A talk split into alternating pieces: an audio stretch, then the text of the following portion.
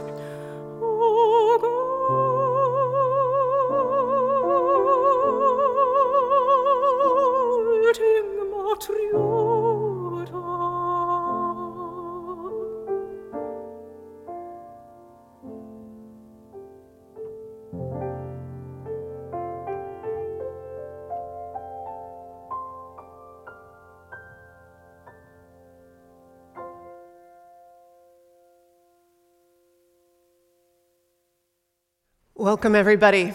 Welcome to worship. Michelle, thank you so much for being with us, and Asher and Mark.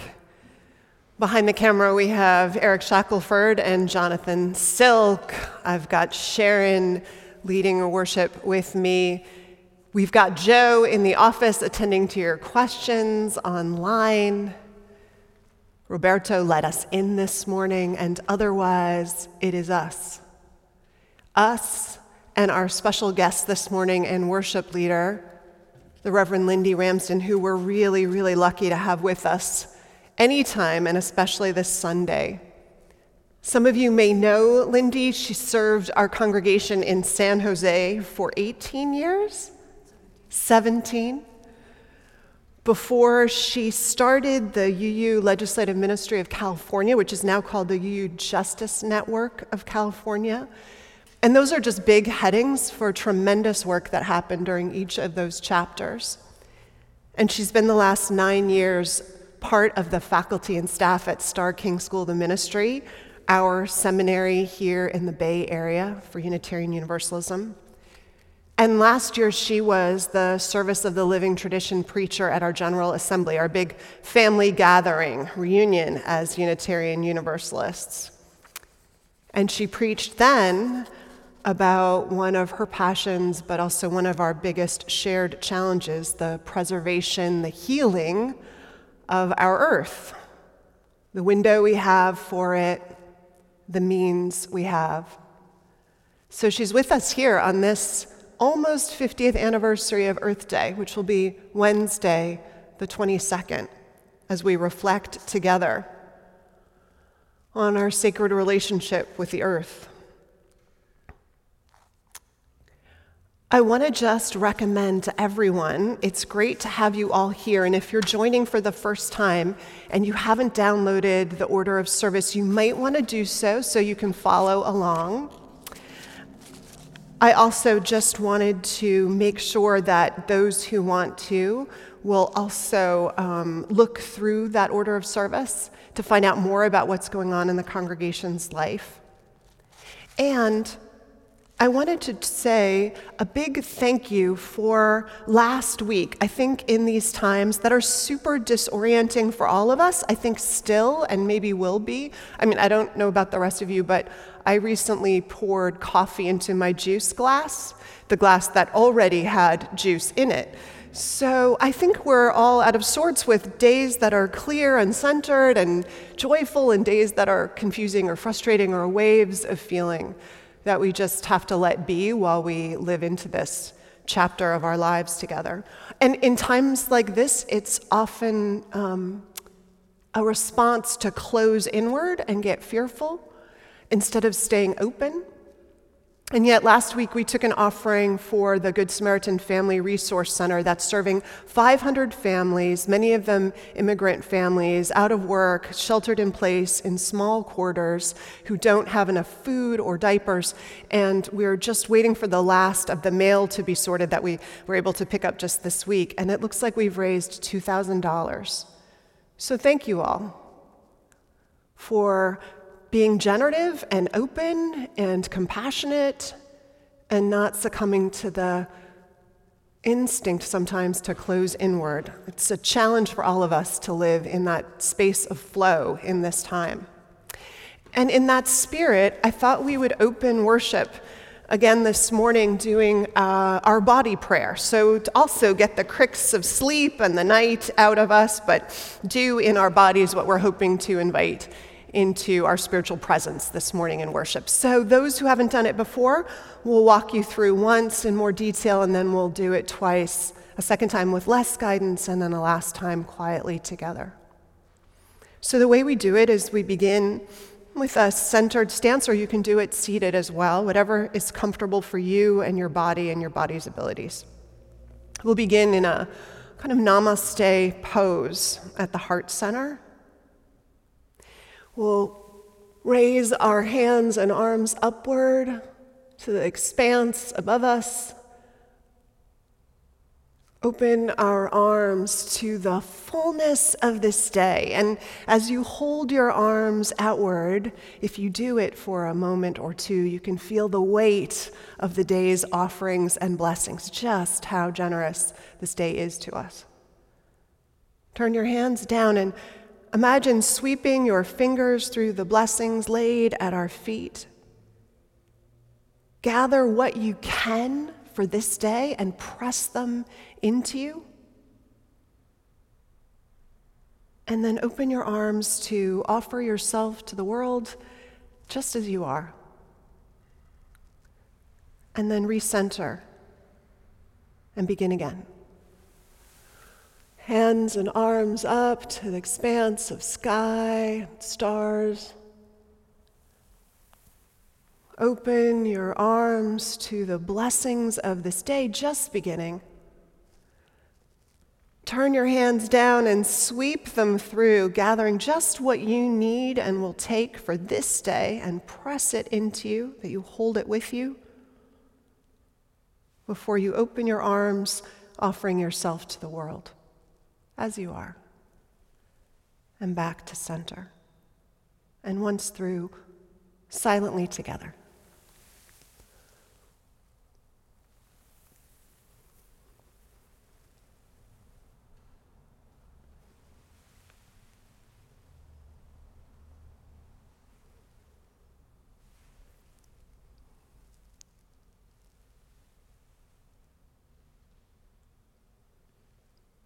Welcome, everyone. We begin our worship together. We light this candle as our symbolic presence of all of you who are out there so that you're with us here, that we're here together in this space until we're allowed to do that bodily again in days to come.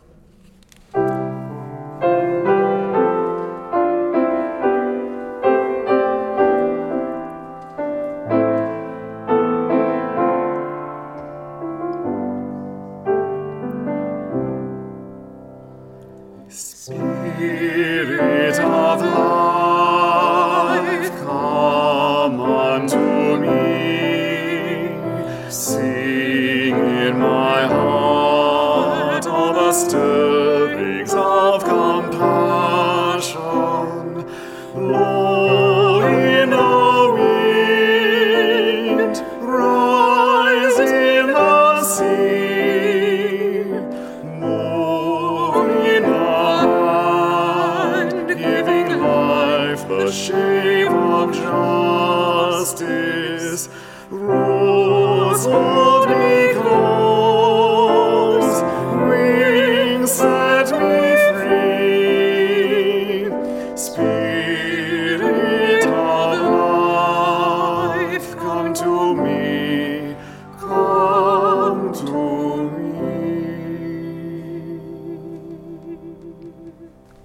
light our chalice. The words are also printed in your order of service. I invite you to say them with me. We light our chalice for the light of truth, the warmth of love, and the fire of commitment. We light this symbol of our faith as we gather together. And now for some brief invitations. Good morning, everybody. Um, I'm Sharon Well, the ministerial intern here at First Unitarian Universalist Society of San Francisco. And as Vanessa said, for those of you who are visiting with us, please look for the links in the order of service or the notes on your YouTube page about how to get connected to all that's going on in this new version of our congregational life. There are links to sign up to get our weekly and monthly newsletters, which you'll find helpful. They're the best ways to stay up to date. And a new message for the entire congregation from Carrie Salazar, our board moderator. Next Sunday, UUSF will hold its first ever congregational meeting using Zoom. To help get ready, a Zoom open house is being offered today, that's today, at 1 o'clock, hosted by board member Reese Hart. If you've wondered how to use those Zoom features like chatting during a meeting or raising your hand or muting yourself effectively, sign into Reese's open house this afternoon and find out. More information about today's open houses in your order of service as well and a few invitations. If you'd like to participate in the minister's book group on Wednesday, April 29th, 6:30 to 8 p.m. and or Thursday, April 30th, noon to 1:30, email Vanessa and she'll send you a Zoom link for video or a call-in number for phone participation. We're using the excuse that April is Poetry Month to have our member, the poet Robert Lavett Smith, with us to share some of his work. So please do join in. And uh, though there was a technical glitch last week, the Spiritual Practices Group, led by John Burens and Margot Campbell Gross, will gather on Monday. See the order of service for details on how to join in that too. Also, I want to thank all the lay members who have helped us reach out to one another during this time. There have been lots and lots of calls, so it's taking us a while, but then everything is taking us a while these days. Life is a bit like walking through molasses. So, thank you so much to all the folks who have leapt into the breach to make so many phone calls when there's so much to juggle in your own life adjusting to this new normal we have. And finally, but definitely not least, if you haven't handed in your pledge yet, you may be getting another call just to check in about that. Please help your fellow lay leaders wrap up our effort to fund our life together next year by getting in your pledge. We're pretty close to the end of the drive and super grateful at how many folks have responded so quickly and so generously, especially given all that's going on. But we'll need everyone's pledge to step into the next year strong. So please send yours in, or when you're called, let someone know what you hope to be able to give in support of our community life next year. And of course, it's totally lovely to see you all here again. When I breathe in, I'll breathe in peace. When I breathe out, I'll breathe out love. When I breathe in, I'll breathe in breathe out, I'll breathe out love. When I breathe in,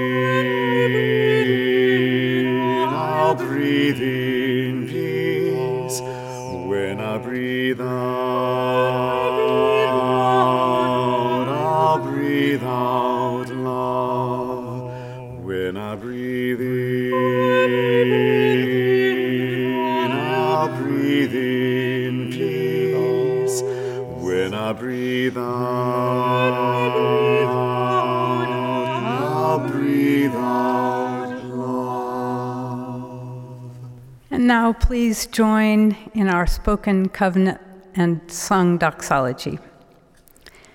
Love is the spirit of this church, and service is its prayer. This is our great covenant to dwell together in peace, to seek the truth in freedom, and to help one another.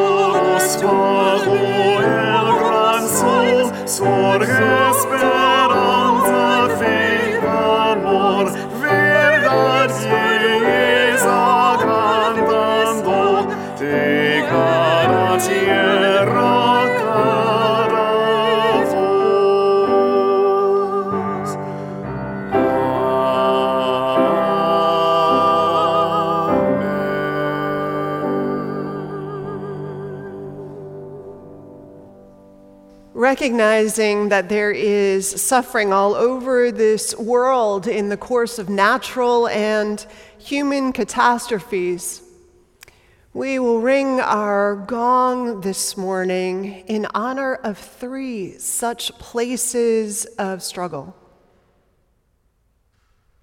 We ring our gong first in honor of the seven children who lost their lives in federal custody in our detention camps.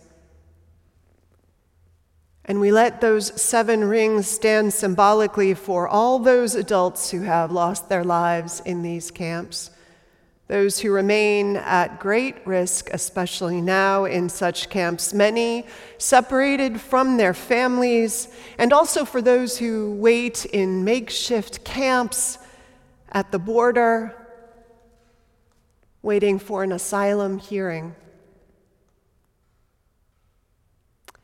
Today, we also ring our gong for losses to a virus we now know by name, rehearsed daily in the updates we read and the symptoms we have set to memory. As of this morning, worldwide, there were 162,032 lives lost from COVID 19. So we'll ring our gong once in honor of those lives too. And finally, we will ring our gong this morning once for our earth. May we keep all that has been named in our thoughts and in our prayers. And may we ease the tide of suffering this coming week, howsoever we can.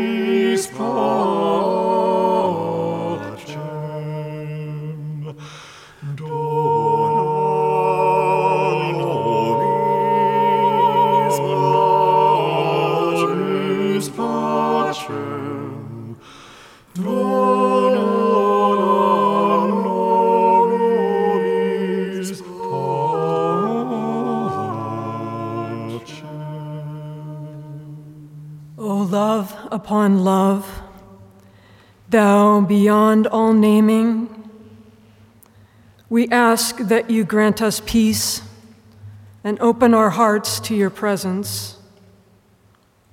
Be with us in our time of grief as well as times of joy, that we may grow in capacity for compassion and courage. Let us hold all the prayers of the people in our hearts as we enter into a time of silence. I invite you to take a breath and enter into that peace.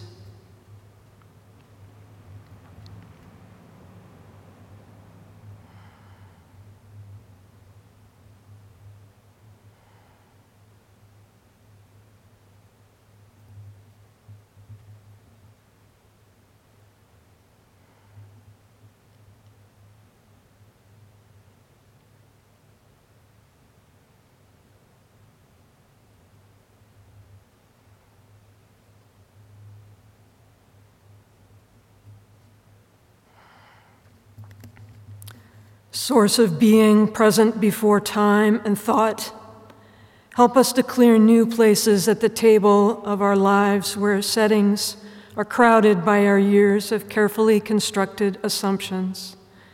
Help us make room to answer your inconvenient calling, that we may answer that call together in community and guided by love. Amen.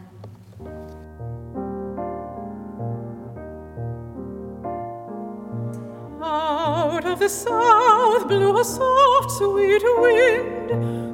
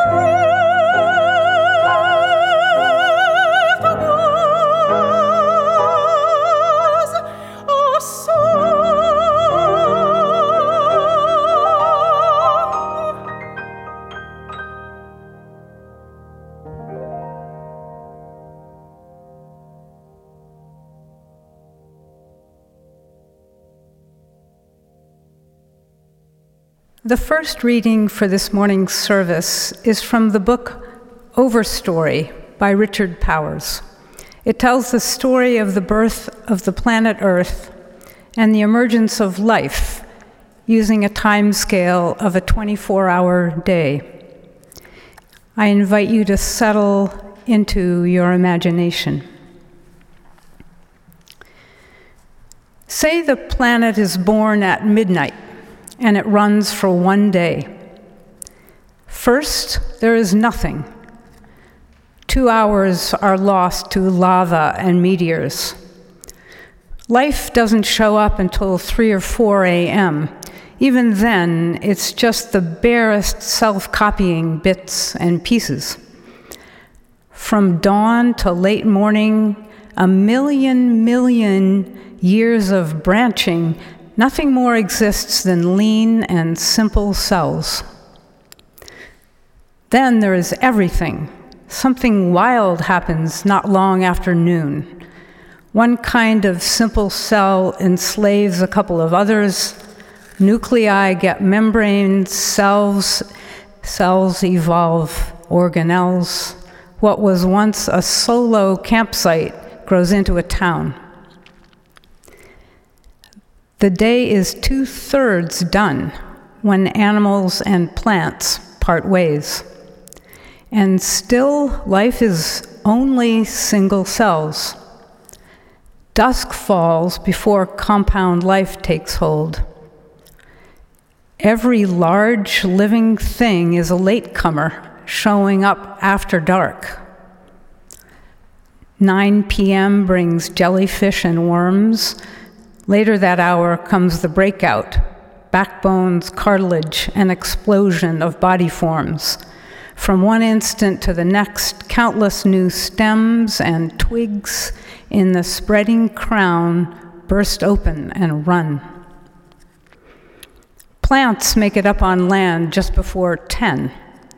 Then insects who instantly take to the air. Moments later, tetrapods crawl up from the tidal muck, carrying around on their skin and in their guts whole worlds of earlier creatures. By 11, dinosaurs have shot their bolt, leaving the mammals and birds in charge for an hour. Somewhere in that last 60 minutes, high up in the phylogenetic canopy, life grows aware. Creatures start to speculate. Animals start teaching their children about the past and the future. Animals learn to hold rituals. Anatomically modern man shows up four seconds before midnight. The first cave paintings appear three seconds later. And in a thousandth of a click of the second hand, life solves the mystery of DNA and starts to map the tree of life itself. By midnight, most of the globe is converted to row crops for the care and feeding of one species. And that's when the tree of life becomes something else again. That's when the giant trunk starts to teeter.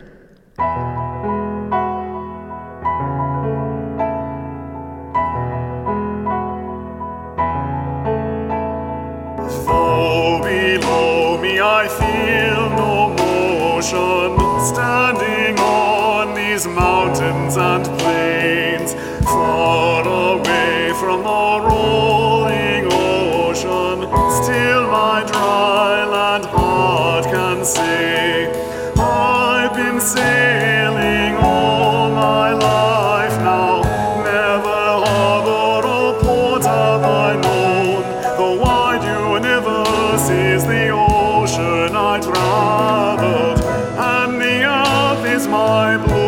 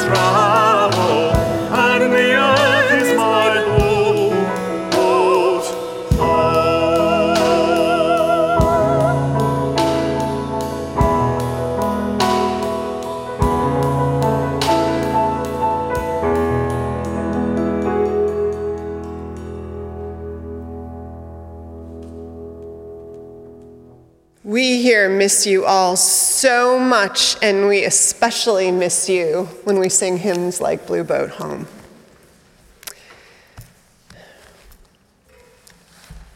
Our second reading is an excerpt from The Pandemic as Portal by Arundhati Roy.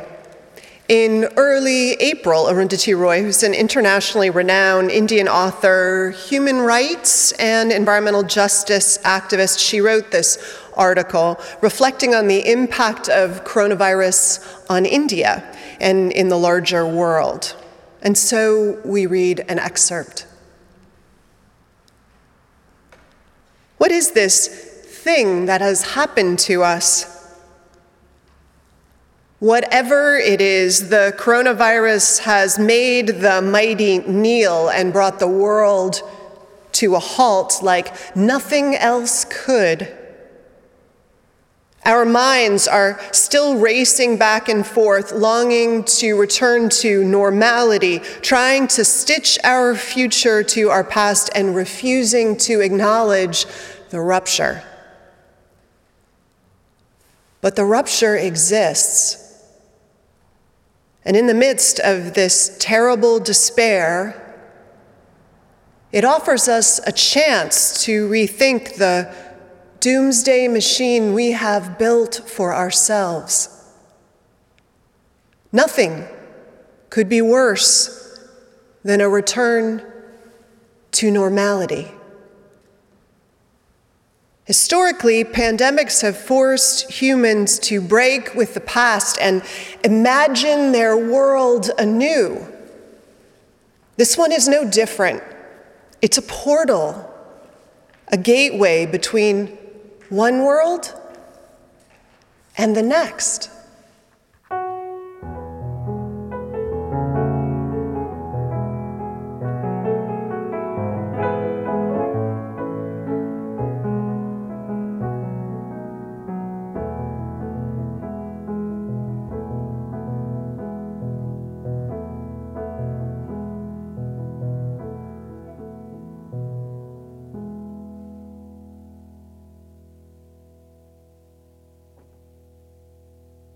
It's good to be with you this morning, out in your various places, watching on Zoom from home, on the couch, uh, office, wherever you may be.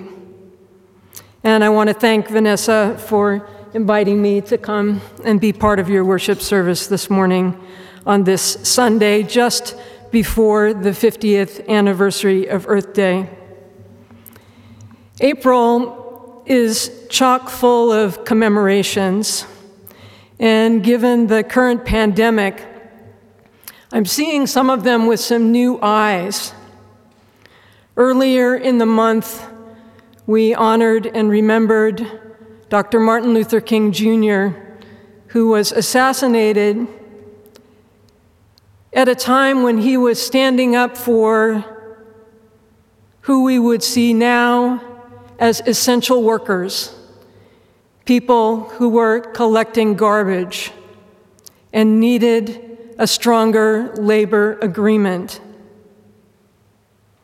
And I understand that even in the midst of this pandemic, that here in San Francisco, yesterday there were folks up at 5:12 in the morning to remember the 1906 earthquake and pay their respects to some other essential workers, to firefighters, who in 1906 used the only surviving fire hydrant to save the Mission District from the Great Fire, which decimated much of the rest of the city.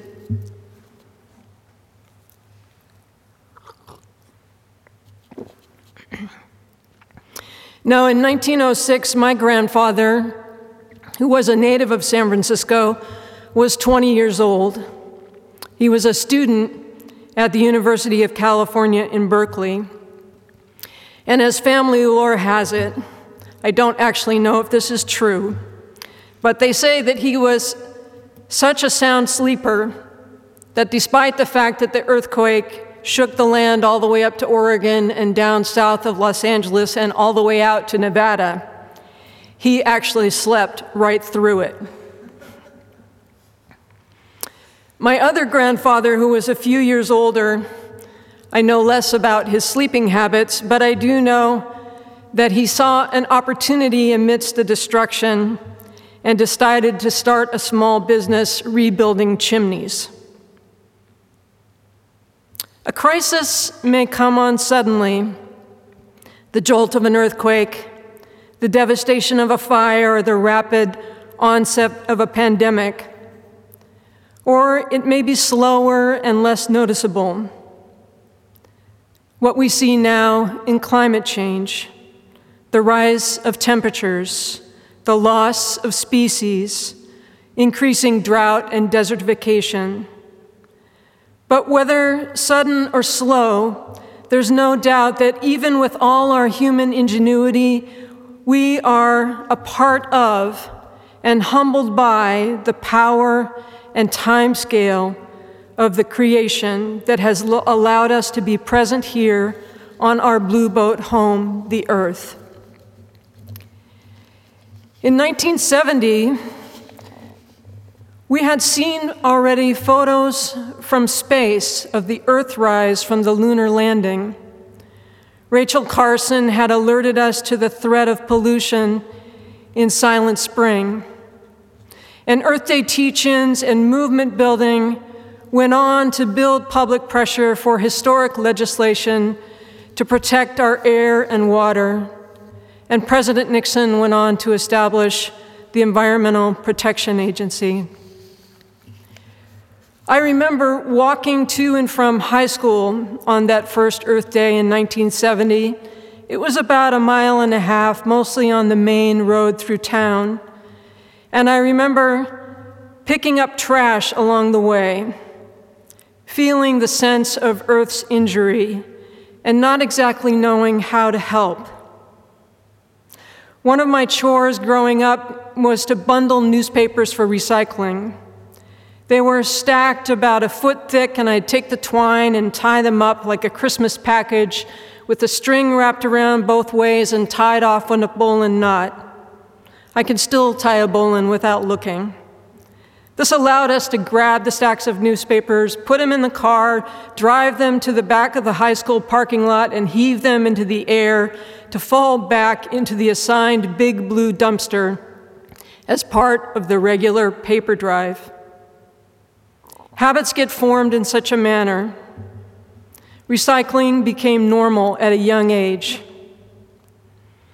Fifty years later, I know it's a lot more, I know that what it's about is a lot more than trash and recycling, although personal practices are important and do bring a spiritual consciousness to the work.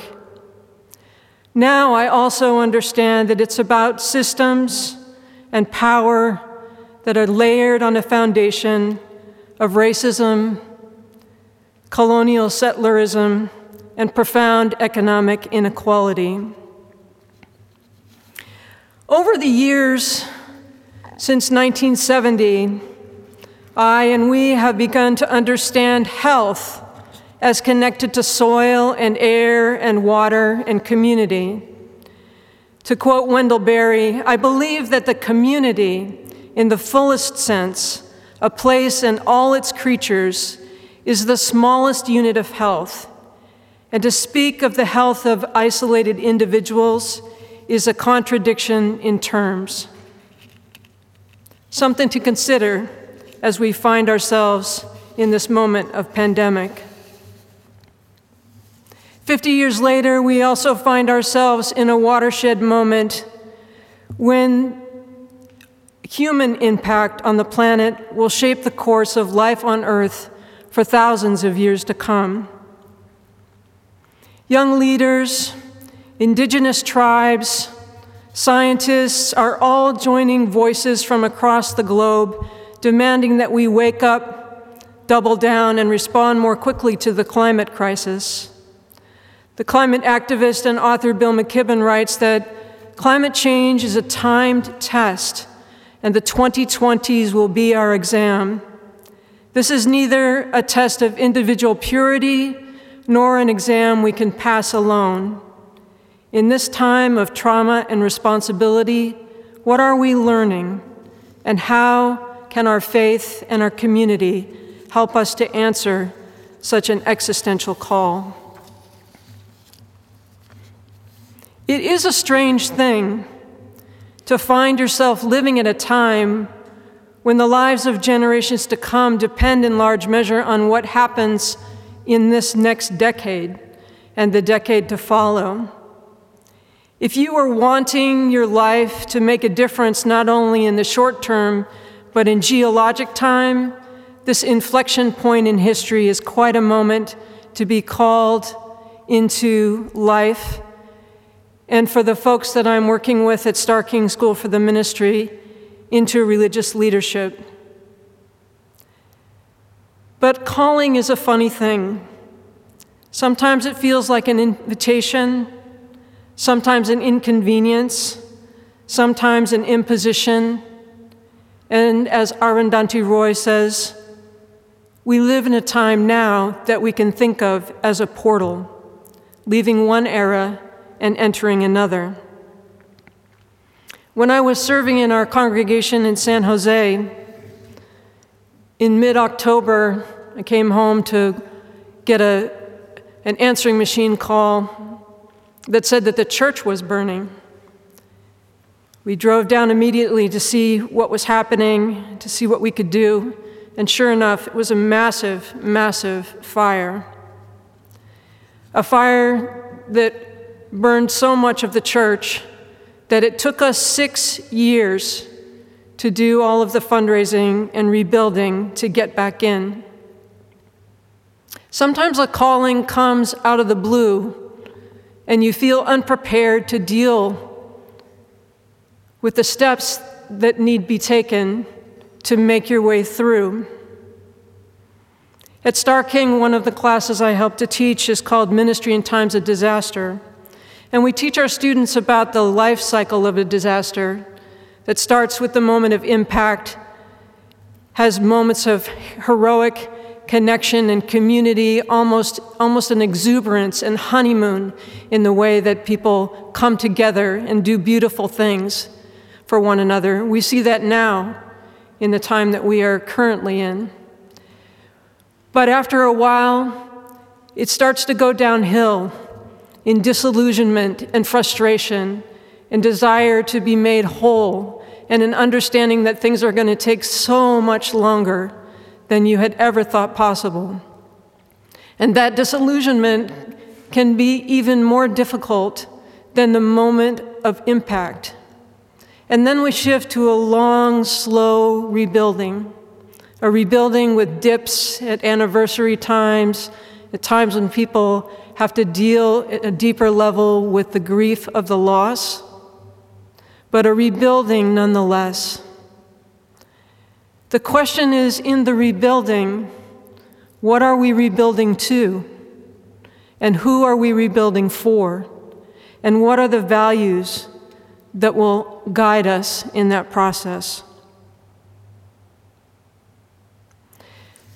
To think of a calling and a portal does bring to mind, of course, the classic calling of Moses out minding his own flocks and his own business when God calls out of the burning bush and charges him to lead his people out of Egypt. Though respectful, he was quick to point out his own inadequacies, suggesting that the heavenly nominating committee call on someone else with leadership skills more suited to serve and succeed in that pivotal moment of portal.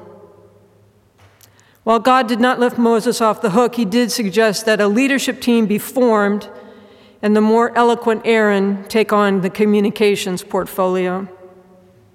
We are not meant to do this work alone. I remember overhearing a caller to a radio show who asked the presenter what they could do as one individual to make a difference in the global climate crisis. I loved the respondent's blunt answer. The most important thing you can do is to stop being an individual.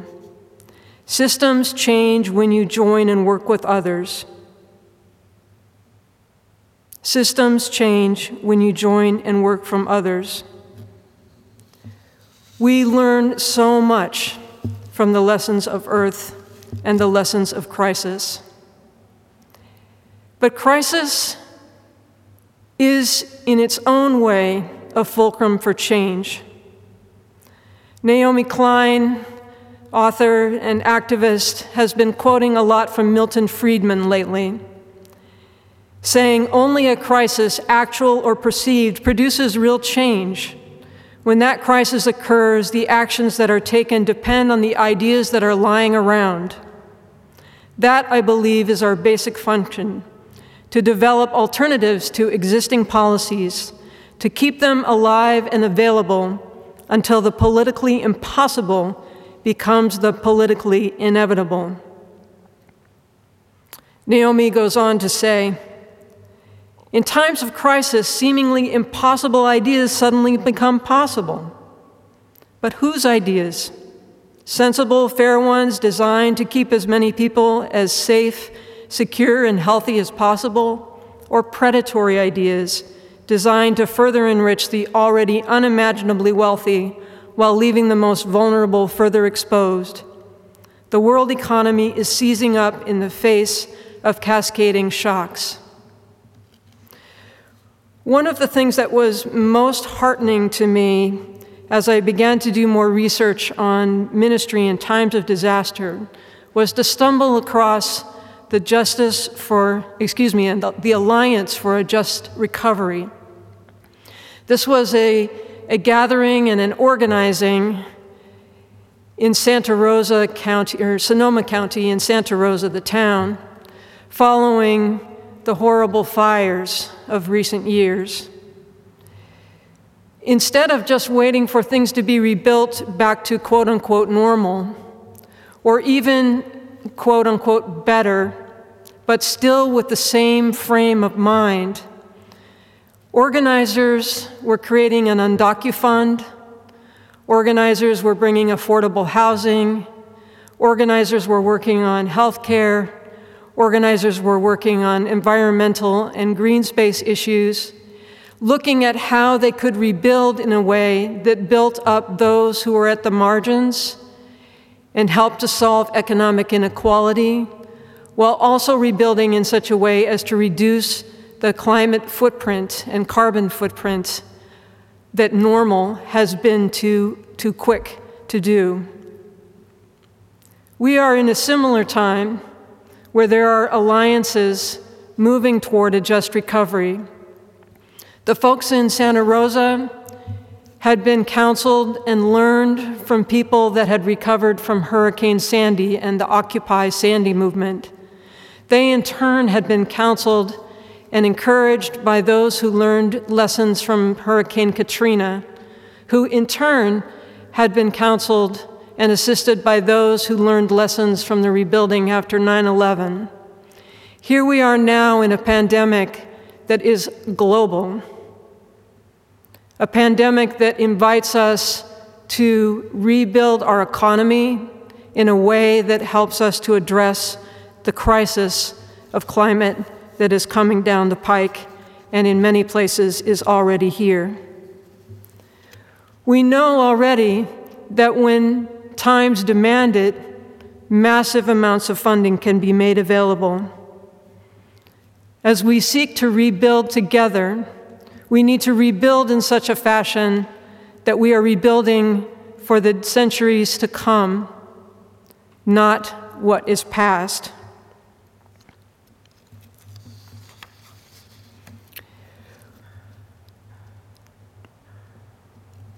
When I look at the difference between where I was in 1970, trying to understand a personal commitment to recycling, to picking up litter, and where I am now at trying to help shift systems that will allow us to bring things to scale, I do believe that the concrete and the personal and the local is still hugely important. And I'm so honored to be part of a process that's being led by members of your congregation who are creating a strategy to allow our congregations to decarbonize their facilities. We understand that somewhere between 30 and 40 percent of greenhouse gases are coming out of buildings. The energy that we use in buildings, the natural gas the lack of appropriate efficiencies in place. But for many folks in our congregations, while we might have high ideals, we stumble along the financing. And so, this project, with funding from the Hinckley Fund and from the UU funding program, has been able to begin the process of consulting with experts in the field of clean energy finance to be able to see where our congregations are stumbling and how we might find ways to prioritize being able to live out the principles that we espouse.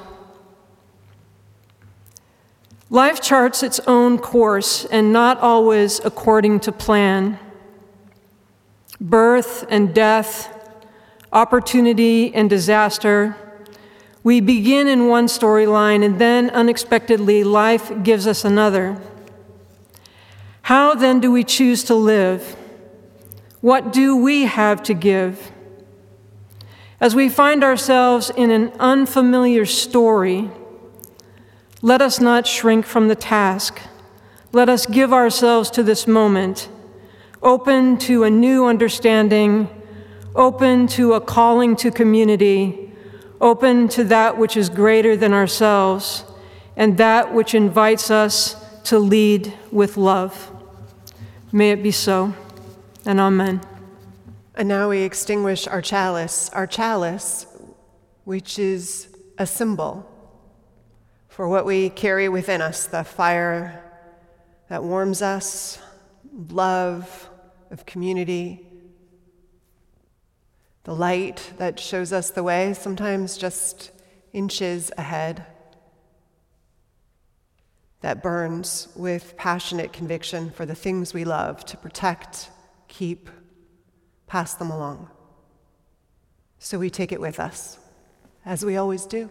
As we take the fire of the chalice into our hearts and, and forward, we'll be taking it forward in song, and we'll be asking you to join in singing with us The Tide is Rising. Uh, was written by Rabbi Shoshana uh, Meira Friedman and Yotam Schachter as a song for community coming together to tackle the climate crisis. And it invites us to think about where are we called to be? And I ask that of you as we sing. Where are you called to be in this time, in this moment, in this portal of our history?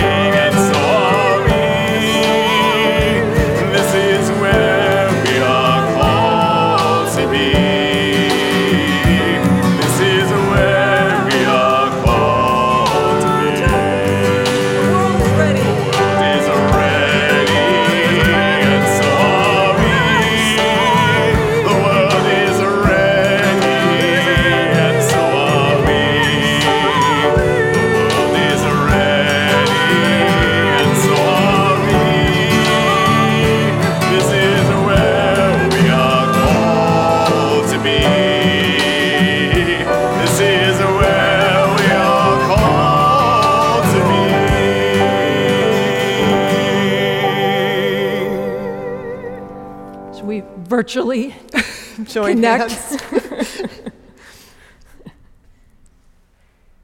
for our benediction. It is time, and this is where we are called to be. Called to see and to speak, to repent and to repair, called to plan and to pray, to organize and disobey generations joining generations, that none may be forsaken. In this great turning, let us lead in love and learning, that we may be blessed and be a blessing. Let us choose life, that the future yet may live. Amen. Amen.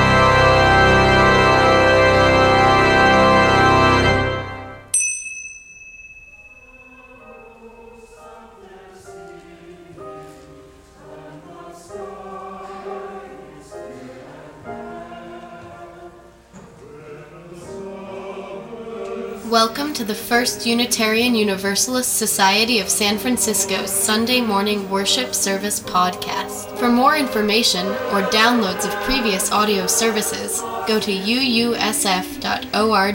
While you're there, check out our monthly newsletter, weekly flame, and much, much more.